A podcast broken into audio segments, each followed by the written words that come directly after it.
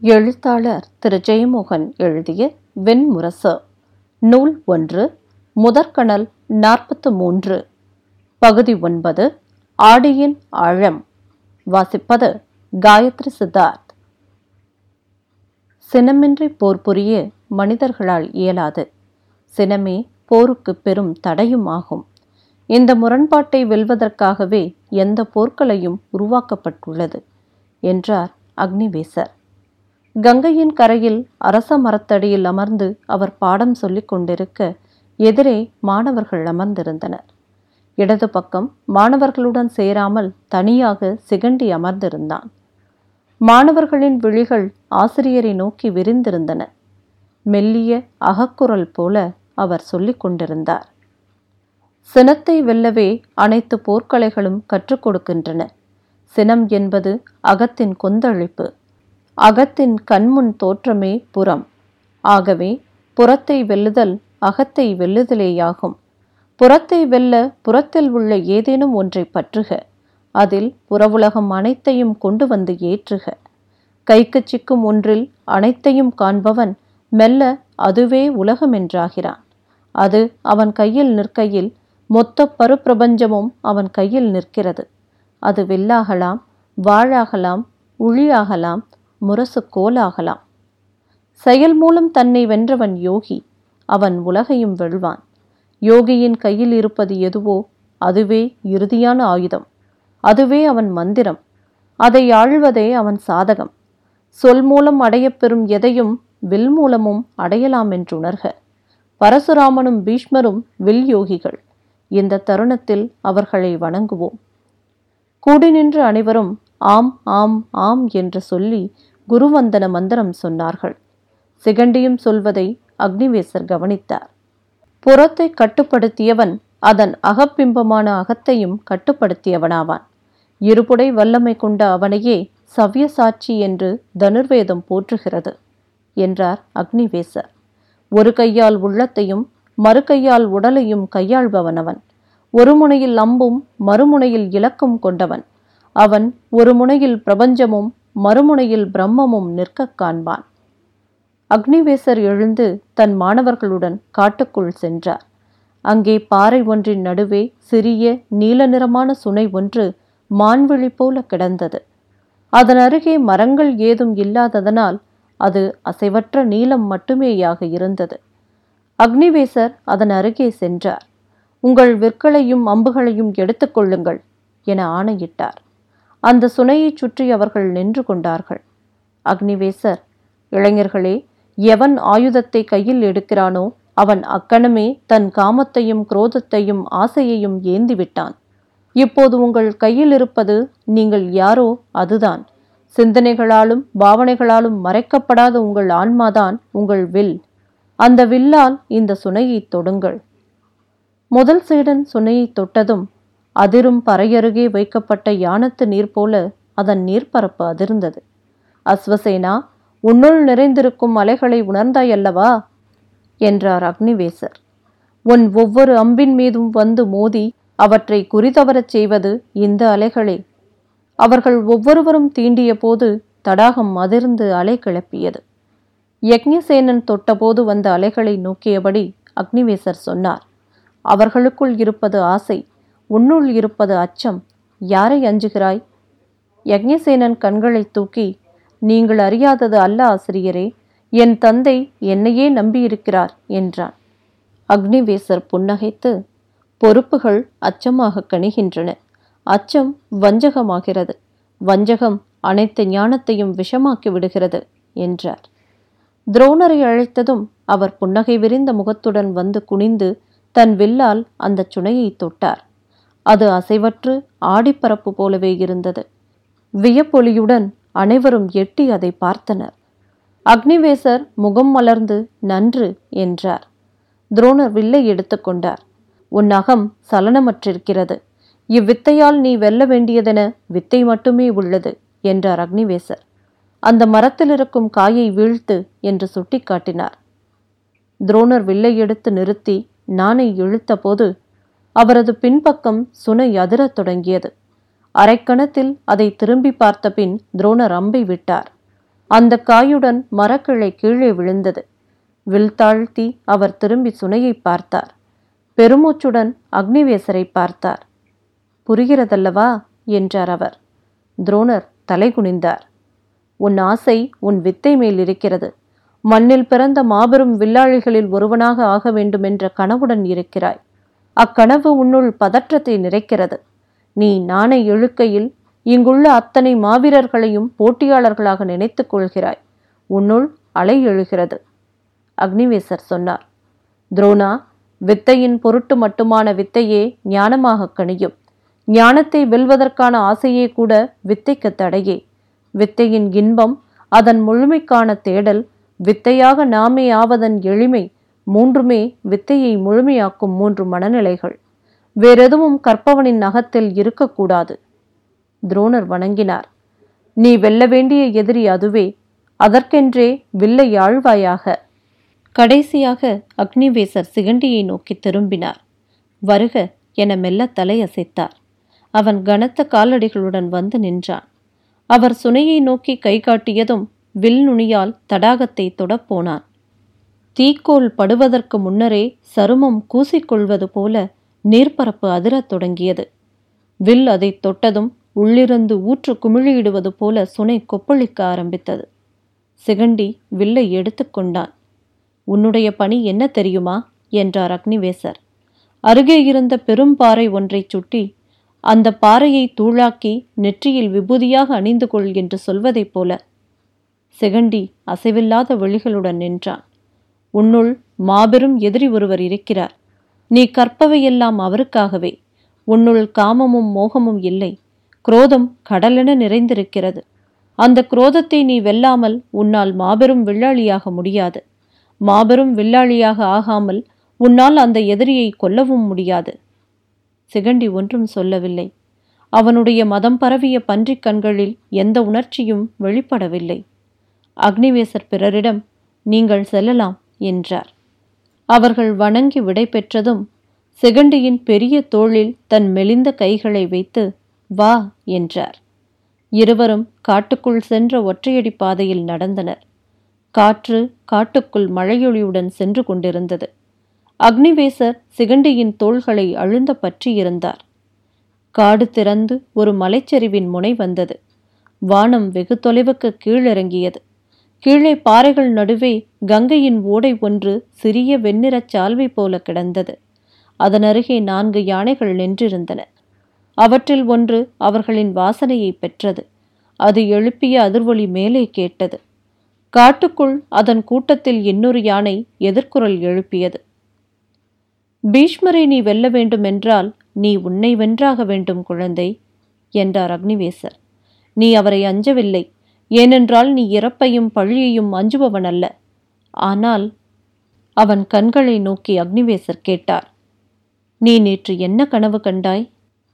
சிகண்டி கண்களை திருப்பியபடி ஒரு சிறிய கிராமம் நீரோடைகளால் சூழப்பட்டது. மென்மழை அங்கு பெய்து கொண்டிருந்தது. நான் ஒரு சிறிய கூட்டுக்குள் இருப்பதாக உணர்ந்தேன். அங்கிருந்தபோது ஒருவனை பார்த்தேன். அவன் என் எதிரி என்று தெரிந்தது. அவன் முகம் தெரிந்ததா? என்றார் அக்னிவேசர். இல்லை நான் பார்த்தது அவனுடைய மார்பை மட்டுமே. அப்போதுதான் நான் ஒரு கரிய பன்றியாக இருப்பதை உணர்ந்தேன். உருமியபடி பாய்ந்து சென்றேன். மலையிலிருந்து இறங்கும் கரும்பாறை போல. அவன் மார்பை முட்டி அந்த வேகத்திலேயே தோலையும் தசையையும் கிழித்து எலும்புகளை உடைத்து சிதைந்த மாமிசத்திலிருந்து அவன் இதயத்தை கவ்வி பீத்து எடுத்தேன். செந்தாமரை மொட்டுப்போல் இருந்தது. மெல்ல அதிர்ந்து கொண்டிருந்தது. வெம்மையான குருதி அதிலிருந்து வழிந்தது. அதை என் வாயிலிட்டு மென்று உண்டேன். அப்போது ஒரு மூச்சொலி கேட்டு திரும்பி பார்த்தேன். சங்கு வளையல்களும் கிழிஞ்சல் மாலையும் அணிந்த கரிய பெண் ஒருத்தி என்னை நோக்கிக் கொண்டு நின்றிருந்தாள். அக்கணமே நான் விழித்து கொண்டேன். எவ்வளவு வெறி? இந்த வெறி ஒவ்வொரு கணமும் உன் விரல்களில் இருக்கையில் உன் அம்புகள் எப்படி இலக்கை அடையும்?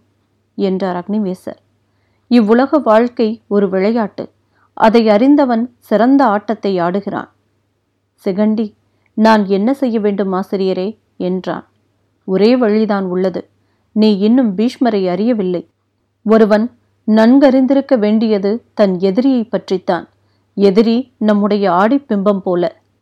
சிகண்டி கவனித்து அமைதியாக நின்றான். நீ கிளம்பிச் செல். பீஷ்மரை முழுமையாக தெரிந்து கொள். அவரது நண்பர்களிடமும் எதிரிகளிடமும் பேசு. சூதர்களிடமும் நிமித்தகர்களிடமும் கேட்டு தெரிந்து கொள். அவரது உள்ளும் புறமும் உனக்கு தெரிய வேண்டும்.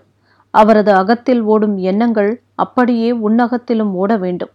களத்தில் அவருக்கு முன் நீ நிற்கும் போது அவரது ஆடிப்பாவை போலவே தெரிய வேண்டும். இளைஞனே தன் ஆடிப்பாவையிடம் மட்டுமே மனிதர்கள் தோற்கிறார்கள். ஆம் அதை செய்கிறேன் என்றான் சிகண்டி. அவ்வாறு தெரிந்து கொள்ளும்போது உன் சினம் மாறும். சினம் மாறிய பின் நீ அவரை கொல்ல வேண்டாம் என்று முடிவெடுக்கக்கூடும் அவரை உன் தந்தையாக கூட ஏற்கக்கூடும் சிகண்டியின் கண்களில் மிகச்சிறிதாக ஓர் ஒரு அதிர்வு வந்து சென்றது. நீ அவர் மகன் என்றார் அக்னிவேசர். சிகண்டி திகைத்து நோக்கினான். அக்னிவேசர் தனக்குள் ஆழ்ந்தவராகச் சொன்னார். கருவுறுதல் என்றால் என்ன? காமத்தால் தான் கருவுற வேண்டுமா? கடும் சினத்தால் கருவுறலாகாதா? உடலால் தான் கருவுற வேண்டுமா? உள்ளத்தால் கருவுறலாகாதா? சிகண்டி நின்று விட்டான் சற்று முன்னே சென்ற அக்னிவேசர் அவன் தன்னை தொடரவில்லை என்பதை உணர்ந்து நின்று திரும்பி பார்த்தார். நீ உன் அன்னையின் அடங்கா பெரும் சினம் உடலெனப் பிறந்தவன். அவள் மைந்தன். அம்மைந்தனை பிறப்பித்தவர் பீஷ்மர் என்பதனால் அவர் உன் தந்தையேதான். புன்னகையுடன் தந்தையை கொல்ல விளையும் கணம் ஒன்று எல்லா மைந்தர் நெஞ்சுக்குள்ளும் ஓடிச் செல்லும். நீ அக்கணமே காலமாக ஆகிய மைந்தன் அவ்வளவுதான் என்றார். அவரை முழுதறியும் போது நீ அவர் பாதங்களைத் தொட்டு ஆசை பெறக்கூடும். சிகண்டியிடமிருந்து பன்றியின் உருமல் வெளிப்பட்டது. அக்னிவேசர் புன்னகையுடன் தந்தையர் அனைவருக்கும் இருமுகம் ஒன்று கொலை இன்னொன்று ஆசி. நீ கொலைமுகத்தை மட்டும் கண்டிருக்கிறாய். பெரும்பாலான அன்னையர் அதையே மைந்தருக்கு அளிக்கிறார்கள். தானும் தந்தையாக ஆகி தந்தையை இழந்த பின்பு மட்டுமே மைந்தர்கள் தந்தையின் ஆசையை உணர்கிறார்கள் என்றார். சிகண்டியின் மதவெளிகளை நோக்கி மேலும் விரிந்த சிரிப்புடன் மைந்தரிலும் இருமுகங்கள் உண்டு. தந்தையை கொல்லவும் தந்தையாக வாழவும் வருபவன் மைந்தன். தன்னை கொன்று தன் காட்டை கைப்பற்ற வந்தது மகவு என்று அறியாத வேங்கை இல்லை என்றார் அக்னிவேசர். சிகண்டியே தந்தை மைந்தன் விளையாட்டுதான் இப்புவியில் நிகழும் உயிர் நடனங்களிலேயே அழகியது மகத்தானது. அதை புரிந்து கொள்பவன் அனைத்தையும் புரிந்து கொள்கிறான் ஏனென்றால் பிரம்மமும் பிரபஞ்சமும் ஆடும் லீலையும் அதை போன்றதே. பரமாத்மனும் ஜீவாத்மனும் கொண்டுள்ள உறவும் அதற்கு நிகரானதே. அக்னிவேசர் நடந்தபோது சிகண்டி பின்னால் நடந்தான். கீழ் இளைஞனே முன்பு கௌதம குலத்தில் உதித்த ஆருணி என்னும் முனிவர் இருந்தார். கடும் தவத்தால் அவர் ஞானமடைந்து உத்தாலகர் என்று பெயர் பெற்றார். அவருடைய மைந்தன் ஸ்வேதகேது. தந்தையிடமிருந்த நூல்களை கற்றபின் ஏழு குருகுலங்களுக்குச் சென்று வேத வேதாங்கங்களையும் ஆறு தரிசனங்களையும் ஆறு மதங்களையும் மூன்று தத்துவங்களையும் கற்றபின் திரும்பி வந்தான். தந்தையைக் கண்டு தந்தையே உங்களுக்கு மெய்ஞானத்தில் எந்த ஐயம் இருப்பினும் என்னிடம் கேட்டு தெளிவு கொள்ளுங்கள் என்று சொன்னான். மைந்தனின் ஆணவத்தைக் கண்டு உத்தாலகர் வருந்தினார். அவன் ஆணவத்தை அடக்கினாலன்றி அவனால் ஞானத்தைக் கடந்து விவேகத்தை அடைய முடியாதென்பதை உணர்ந்து பிரம்ம ஞானத்தை கொண்டு மட்டுமே விளக்கிவிடக்கூடிய வினாவை கேட்டார். எவற்றை அறிய முடியுமோ அவற்றையெல்லாம் அறிந்து விட்டாய் எதை அறிய முடியாதோ அதை அறிந்து விட்டாயா ஸ்வேதகேது பதிலின்றி திகைத்து விட்டான். தந்தையின் காலடியை பணிந்து தன் ஆணவத்தை பொறுத்தருள வேண்டினான். அவர் அந்த மெய்ஞானத்தை ஒரு அகச்சொற்றொடராக அவனுக்கு அளித்தார். அக்னிவேசர் மிக மெல்ல அந்த மந்திரத்தை சொன்னார். அது நீயே. அக்னிவேசர் புன்னகையுடன் சிகண்டியே. அந்த பதிலை ஆருணியாகிய உத்தாலக தன் மைந்தன் ஸ்வேதகேதுவை மடியில் வைத்து முன்பொரு முறை சொன்னதுண்டு. அது நீயே என. அன்று மைந்தன் என்ன கேட்டிருப்பான்? அவன் சுட்டிக்காட்டி வினவிய முதல் வினா தந்தையை நோக்கி நீ யார் என்பதாகத்தானே இருக்க முடியும்? அதற்கான பதில் மைந்தா நானே நீ என்பதன்றி வேறெப்படி இருக்க முடியும்? சிகண்டி சிறிய கண்களால் பார்த்து நின்றான்.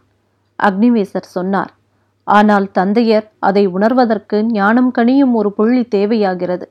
நான் நான் என்றெழுந்த மனமும் எனது எனது என விரிந்த கைகளும் குறுங்கிச் சுருவும் ஒரு பருவம்.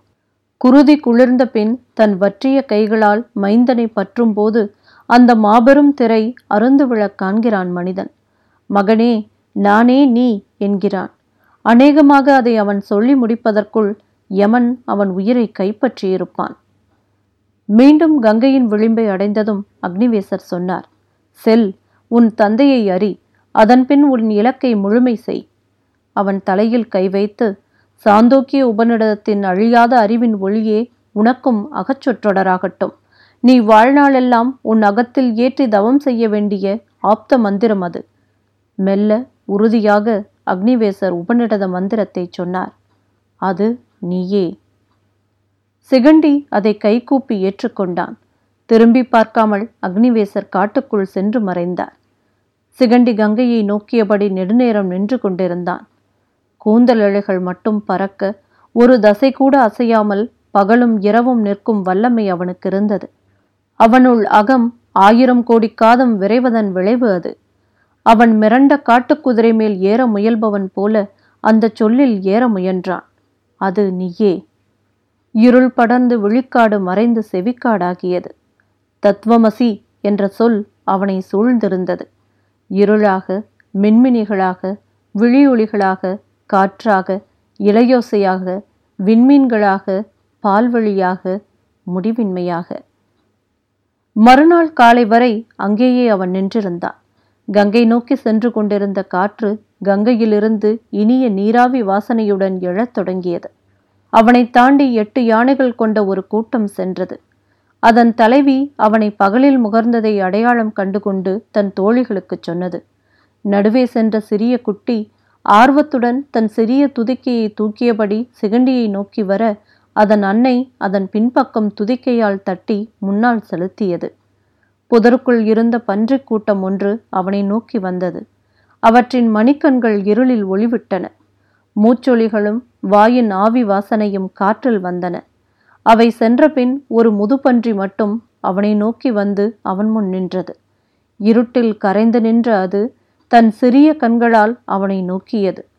முன்னங்காலால் தரையை இருமுறை சுரண்டிவிட்டு அங்கேயே படுத்துக்கொண்டு அவனை கவனித்தது. விடியலின் முதல் வெளிச்சம் கீழ்வானில் தெரியத் தொடங்கியதும் எழுந்து குரிய வாளை சுழற்றியபடி புதருக்குள் மறைந்தது. சிகண்டி காலையில் கங்கையில் நீராடிய பின் தன் குடிலை அடைந்தான். புலித்தோளில் தன் ஆடைகளை சுருட்டி கட்டிக்கொண்டு வில்லையும் அம்புகளையும் தோளில் அணிந்து கொண்டு குனிந்த தலையுடன் இறங்கி நடந்தான். அப்பால் அதிகாலை வகுப்புக்காக அக்னிவேசரின் குடிலுக்கு முன்னால் மாணவர்கள் நின்றிருந்தனர்.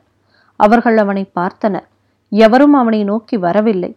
அவர்கள் அவனை நோக்கிய பார்வை மனிதனை நோக்கியதாக எப்போதுமே இருந்ததில்லை. மிருகமொன்றை பார்க்கும் பார்வை பின்பு தீய தேவதை ஒன்றை பார்ப்பதாக மாறியிருந்தது. சிகண்டி அவரது குடிலை வணங்கிவிட்டு ரதசாலை நோக்கிச் சென்றான். மரப்பட்டை கதவை திறந்து அக்னிவேசர் வெளியே வந்தார். சிகண்டி செல்வதை பார்த்து அவனை அழையுங்கள் என்றார். அடுத்த கணம் துரோணரின் அம்பு பறந்து வந்து சிகண்டியின் முன் விழுந்து தைத்து ஆடியது. அவன் திரும்பி பார்த்ததும் அக்னிவேசர் அவனை நோக்கி வந்தார். அவன் திரும்பி அவரை நோக்கிச் சென்றான். அவர்கள் இருவரும் ஓங்கி நின்றிருந்த வகுள மரத்தடியில் சந்தித்தனர். நரம்பு புடைத்த கை போல விரல்களால் மண்ணை பற்றி மேலே அடர்ந்த இலைக்குவியுடன் நின்ற மரம் காற்றில் சலசலத்தது. அக்னிவேசர் நான் நேற்றிரவு துயிலவில்லை என்றார். அதிகாலையில்தான் நான் உன்னிடம் ஒன்றை கேட்டிருக்க வேண்டும் என்ற எண்ணம் வந்தது. சிகண்டி வெறும் பார்வையாக நின்றான். சொல் நீ கண்ட அந்த கனவில் வந்த கிழிஞ்சல் மாலையணிந்த கிராமத்து பெண் எப்படி இருந்தாள்? சிகண்டி பார்வையை விளக்கி சில கணங்கள் நின்றான். அவன் கை நானை நெருட சிறு ஒளி எழுந்தது. பின்பு என் அன்னை அம்பாதேவியைப் போல என்றான். நினைத்தேன் என்ற பின் அக்னிவேசர் உன் தேடல் முழுமையடையட்டும் என்று வாழ்த்திவிட்டு திரும்பிச் சென்றார். சிறிய பறவை காற்றில் தாவிச் செல்வது போல சென்ற அவரை பார்த்தபின் சிகண்டி திரும்பி நடந்தான்.